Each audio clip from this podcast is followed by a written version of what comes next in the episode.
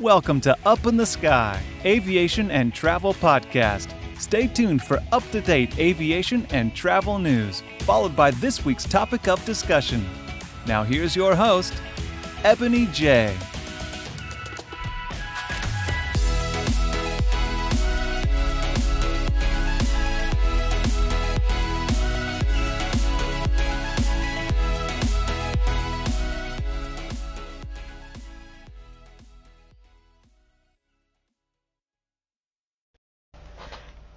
everyone, and welcome to Up in the Sky Aviation and Travel Podcast with me, Ebony J. I hope you're doing really well this week. Like I said last week, this episode is being released a day late because on the Wednesday, which was yesterday, I had to attend a training course for my job.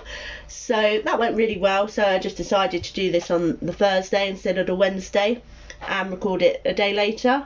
And I'm feeling a bit better this week. Last week I was down with the flu and my voice was all I don't know what my voice was last week, but I was a bit ill. But feeling a lot better this week. But enough of that. Uh, let's just jump into to the most recent aviation and travel news.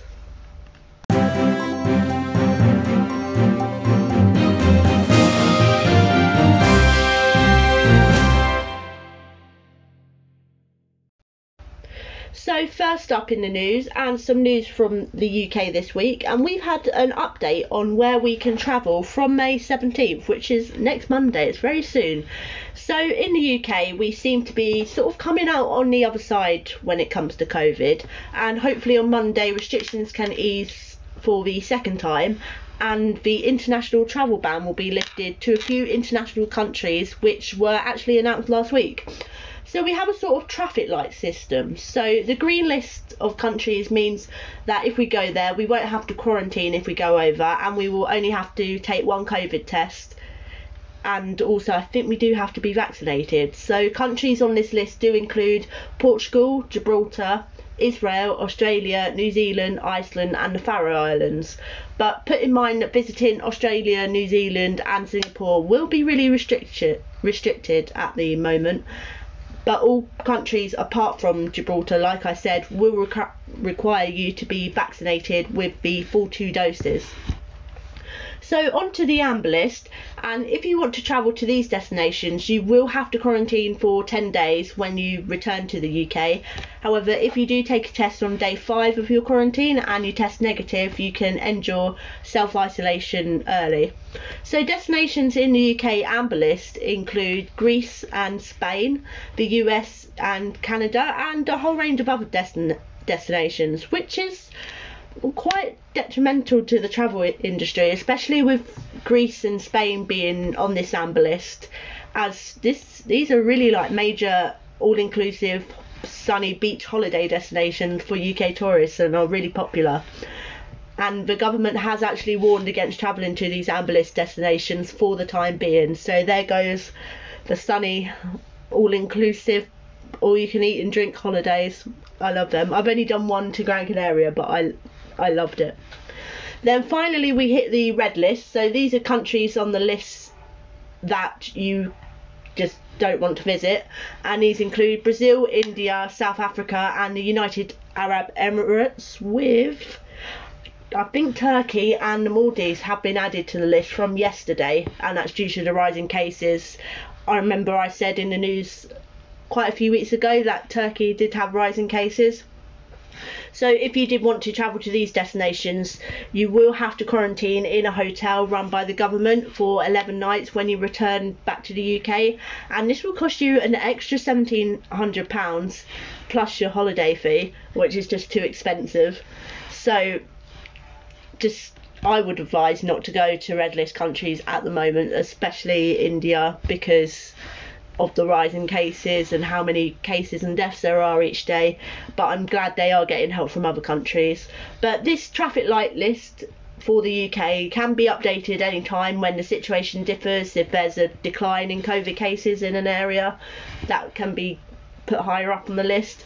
But there will be an official review of the traffic light system on the 28th of June. So we will have to see what happens within the next coming weeks with cases.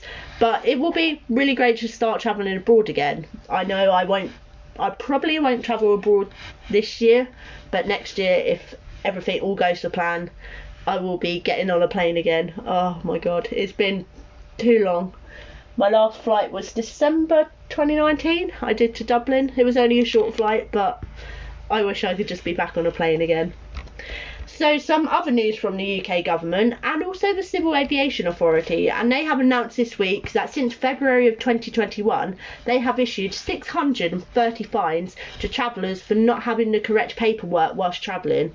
So, at this moment in time, before the restrictions ease next week, no matter what country you travel to, you have to prove you have tested negative for COVID from three days before you depart, and you also have to agree to self isolate before your return to the UK.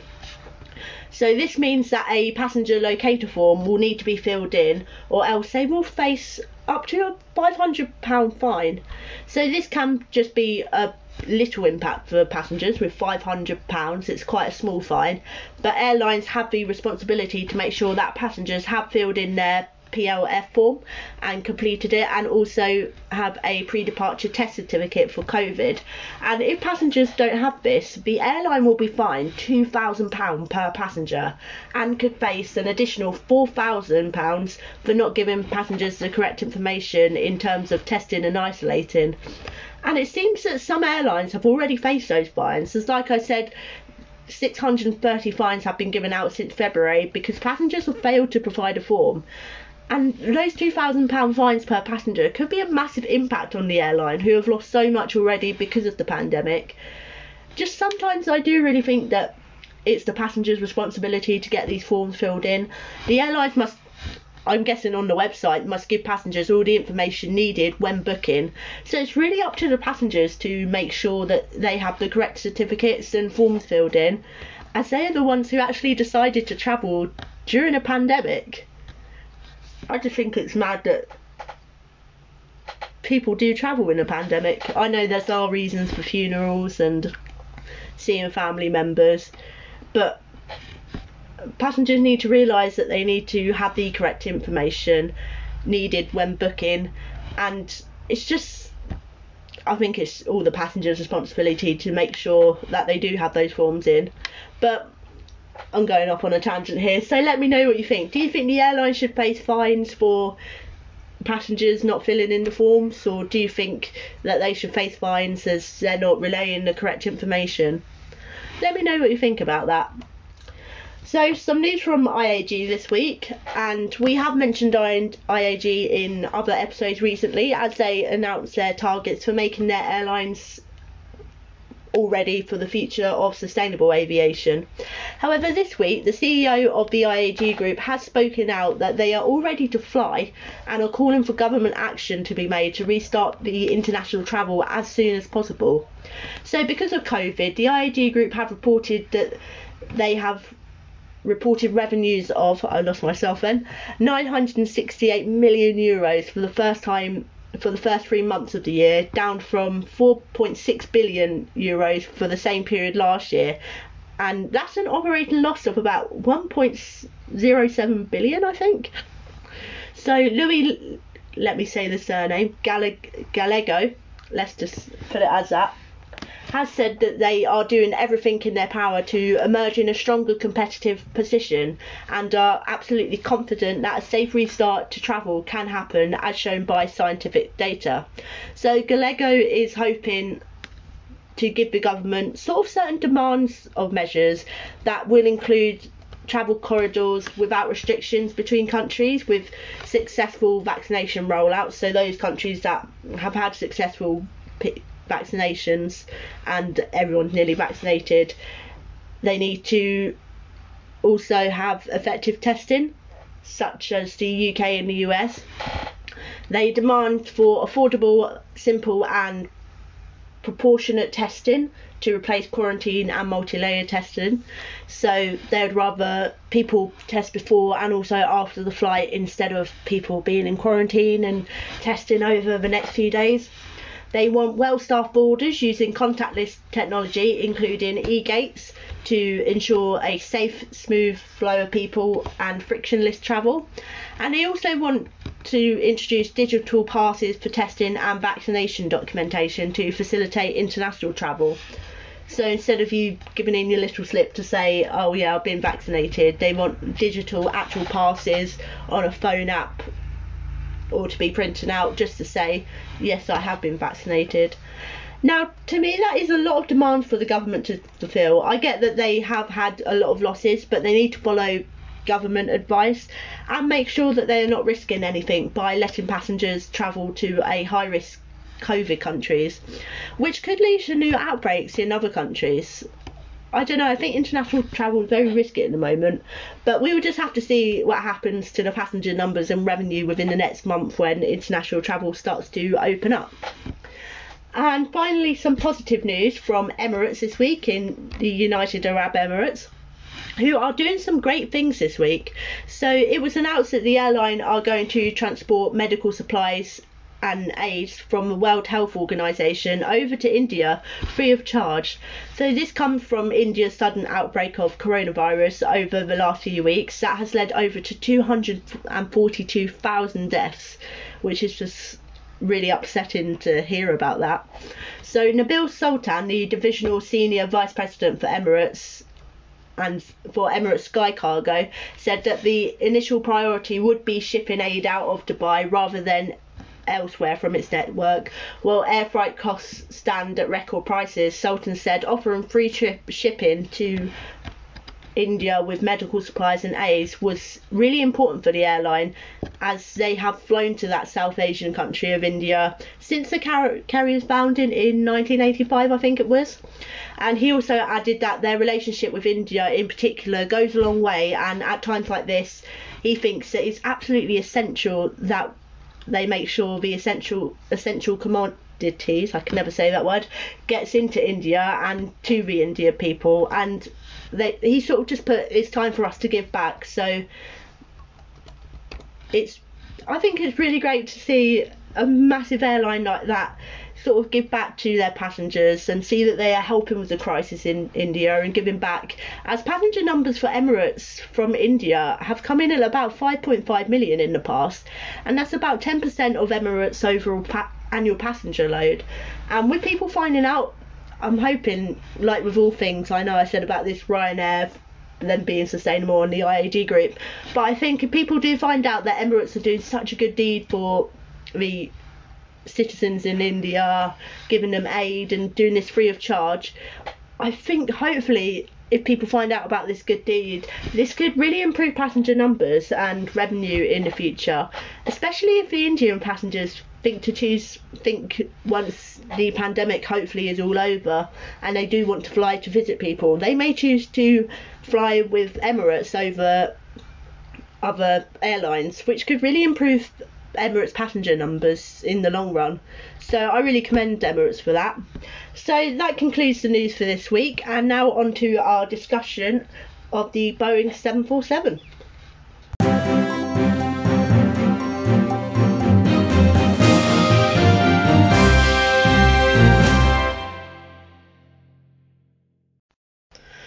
So now we are on to our topic of discussion, and this week it's going to be all about that beautiful aircraft, the Boeing 747.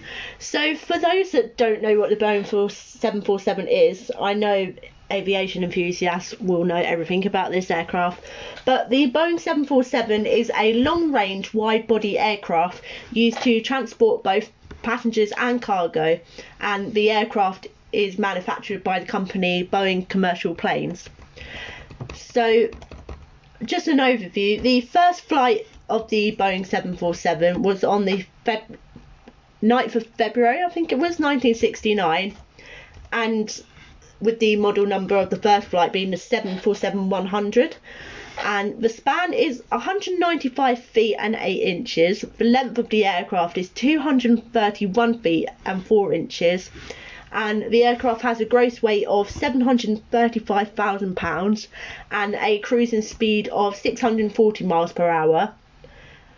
A range of it goes pretty far, 6,000 miles, and a power of 4, 43,000 pound thrust with P&W JT9D-3 engines and the aircraft can accommodate 33 attendants and up to 374 to 490 passengers.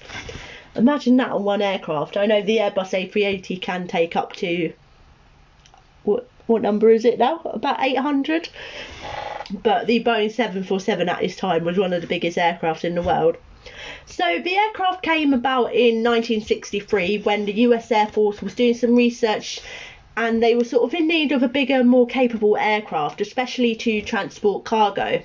So from their research, they were wanting an aircraft that took 180,000 pounds in weight and have a range of about 5,000 nautical miles. So the US Air Force was wanting to have four engines on the aircraft, meaning that the new engines would need to be designed for this. So from this request, a few manufacturers came in with proposals. So these included Lockheed, General Dynamics, Douglas, and of course Boeing. So these proposals from the business were both similar and different, as it was proposed a door had to be included where the cockpit usually was. All of the companies solved this problem by sort of moving the cockpit above the cargo area. So Douglas had a small pod just forward and above the wing. Lockheed decided to use a long spine running the length of the aircraft with the wingspan passing through it, while Boeing blended the two with a longer pod that ran just behind the nose of the aircraft and just behind the wing as well. So it was then decided from decisions that Boeing would carry the nose door and raise com- cockpit concept onto the 747 design. So the work started, and this aircraft was built and manufactured by 50,000 Boeing employees, which were renamed the Incredibles. These included the construction workers, mechanics, engineers, secretaries, administ- and administrators to make the largest civili- civilian I can never say that word either. Largest civilian airplane in the world, and this was to help the travel industry after there was reductions in airfares and also sort of help with the big rise in air passenger traffic which led to actual crowded skies. So pilots had to prepare to fly the 747 by attending the training school that Boeing had put in place. So pilots had to sit in a mock-up of the 747 flight deck, and this was built on top of a three-story high stilts on a moving truck. So the pilots learned how to manoeuvre from such a height by directing the truck driver below him by radio. So the experience of taxiing such a large plane actually acquired a sort of name called Waddles. It's either Waddles or Waddles wagon, and this was named after Jack Waddell, who was the company's chief test pilot. So, before the first 747 was fully assembled, testing began on many components and systems. So, one important test involved the evacuation of 560 volunteers from a cabin mock up via the aircraft's emergency slides slash chutes. So the first full scale evacuation took two and a half minutes instead of the maximum, maximum 90 seconds mandated by the Federal Aviation Administration. And several volunteers were actually injured in this evacuation. So after this, a further test was made, and this was achieved in the 90 second goal, but actually caused more injuries to the volunteers.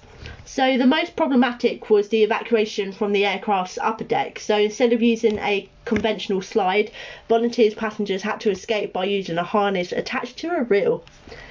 Oh dear.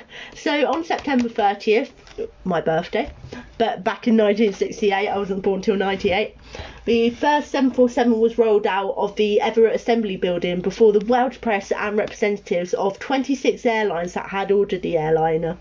So over the following months, preparations were made for the first flight, which took place on, like I said, February the 9th, 1969, with test pilots Jack Waddell and Brien Wygle.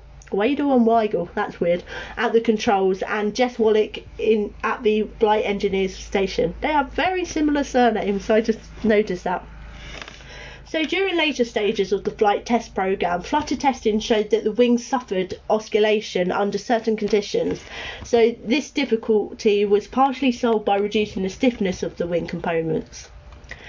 But then also it occurred some problems with the flight test program with the 747's JT19 en- engines.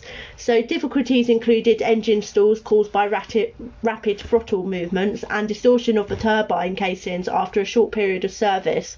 So pro- the problems delayed 747 deliveries for a, a few months and up to 20 aircrafts at the Everett plant were, were stranded while awaiting engine installation. The programme unfortunately was then further delayed when one of the five test aircraft suffered really serious damage during a landing attempt at Renton Airport, the site of the Boeing's Renton factory. So the incident happened in December 1969 when a test aircraft was flown to Renton in order to have test equipment removed and the cabin installed.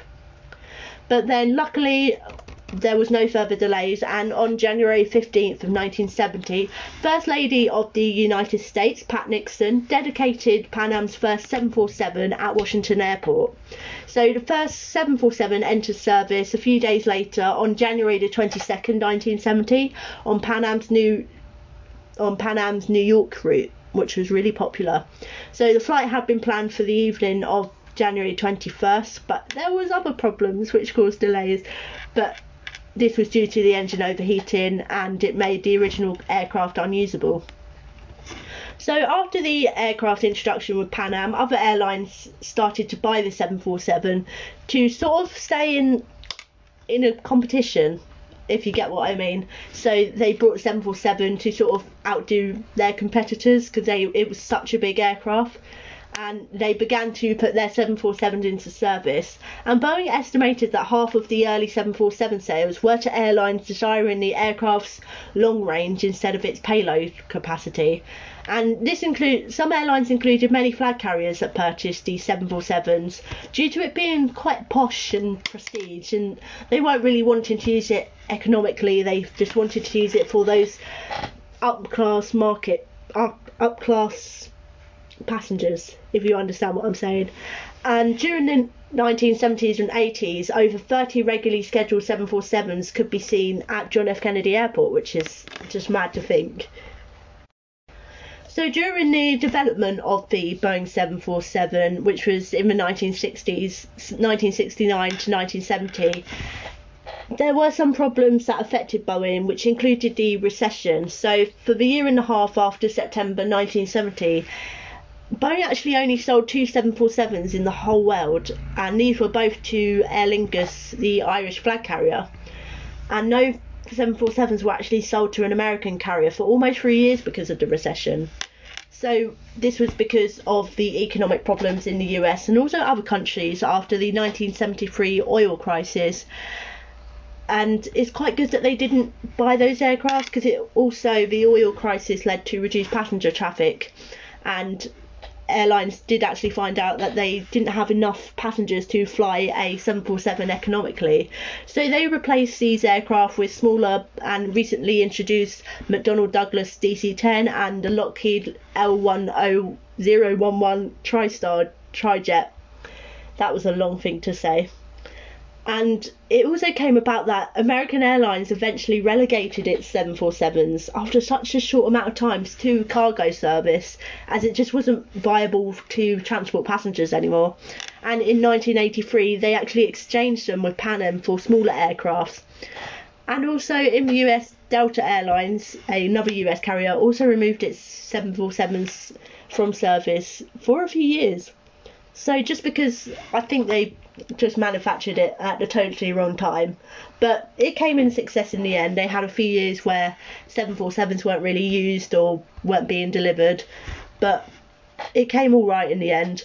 So after the initial 747-100, Boeing developed the 100B, a higher which had a higher maximum takeoff weight, and also the Dash 100 SR, which was the short range equivalent of the aircraft, which had higher capacity and also increased the maximum takeoff weight, but also allowed the aircraft to carry more fuel and have a longer range. So from that, the mine, the Dash 200 model followed in 1971, I think, and that featured more ha- powerful engines and a higher takeoff weight.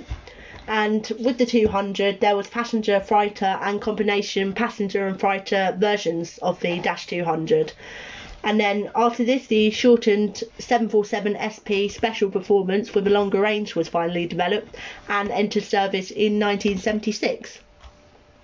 So the 747 line was further developed with the, you're going to see there's a lot of aircraft from the 747 being developed. So a further 747 was developed with the 747-300 on June 11, 1980, which was took up a lot of interest from Swiss Air. So the 300 series resulted from Boeing studies to increase the seating capacity of the 747 and the first 747-300 was completed in 1983 and it included a stretched upper deck and increased cruise speed and also seating capacity. And then on to 1985, and there was a development of a newer aircraft, the longer range 747 400, and that began developing. And this aircraft had a new glass cockpit, which allowed for a cockpit crew to have only two crew instead of three, which may have caused problems. The aircraft also had new engines and lighter construction materials and a redesigned interior. So, unfortunately, this was delayed because of insufficient workforce experience and reliance on overtime. So because they didn't have much staff, they relied on people to do overtime, which some people may not want to do. I normally take up overtime most of the time if I work, but some people don't really like to do that. So this contributed to early production problems on the 747-400, but it finally did come into service in 1989, I think it was. So at the time, the 747 remained the heaviest commercial aircraft in regular service just until the debut of the An- Antonov, the AN-124 Ruslan in I think it was 1982, and this just really surpassed the 747's weight. And they even created an Antonov cargo aircraft as well, which debuted in 1988, I think. And to this day, that's still above the A- A380, that still is the largest aircraft by several measures. I don't know. I've always wanted to see an Antonov aircraft land or take off. I know it has done a few times in the UK, and there's always been loads of plane spotters about. I've always wanted to see one. I've seen it all on YouTube and everything, but that would be a dream just to see an Antonov aircraft take off. So back onto Boeing, and Boeing announced the largest 747 minus why do I keep saying minus? It's a dash. Dash 500X and 600X preliminary designs in 1996. However, interest was not sufficient to launch the program, and then in 2000, Boeing instead offered the more modest 747X and the 747X stretch derivatives, derivatives and alternatives. And this was an alternative to the Airbus A3XX, which they were planning to develop.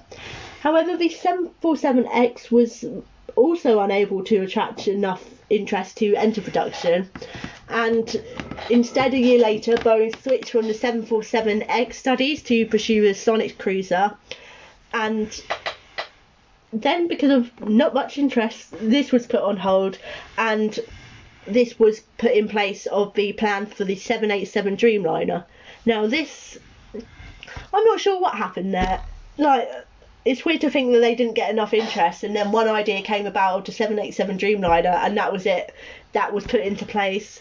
And if you see it now, they're one of the main aircrafts that fly long haul, along with the A350, and they're the newest aircraft to be flying long range and long distances because they don't hold as many passengers, but they're more economically reliable, if you could say that. So it's just mad to think all of those ideas, and it was the 787 Dreamliner that that came about, and is really popular today.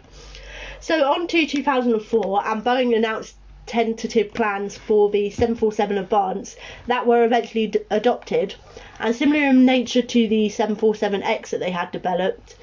The stretched 747 Advance used technology from the 787 Dreamliner campaign to modernise the design and its systems. So on November 14th, 2005, Boeing announced that it was launching a 747 Advance as it was going to be renamed the 747-8. So most orders for this had been for a freighter variant and on February 8th, 2010, the 747-8 made its maiden flight. and this went to Cargolux in 2011.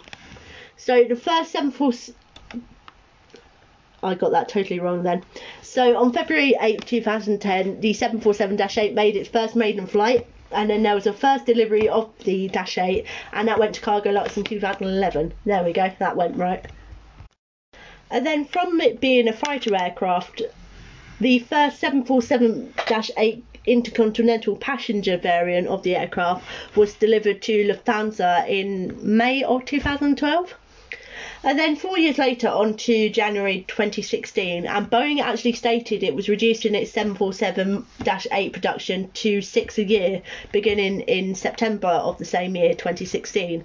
So, also in January 2016, Boeing had announced that it had plans to begin work and modifications on a 747 8 to actually be used for the next Air Force One. That would be operational by 2020, I think it was. So that's come into place this year. So the Air Force One is the aircraft used by the United States President to sort of travel around. So that would have been used by either Donald Trump or it's going to be used now by Joe Biden. So, on July of 2016, in its quarterly report to the Securities and Exchange Commission, Boeing discussed the potential termination of the 747 production, and that was due to just insufficient demand and market for the aircraft, with the developments of the Airbus A350 and also the 787 Dreamliner was doing pretty well.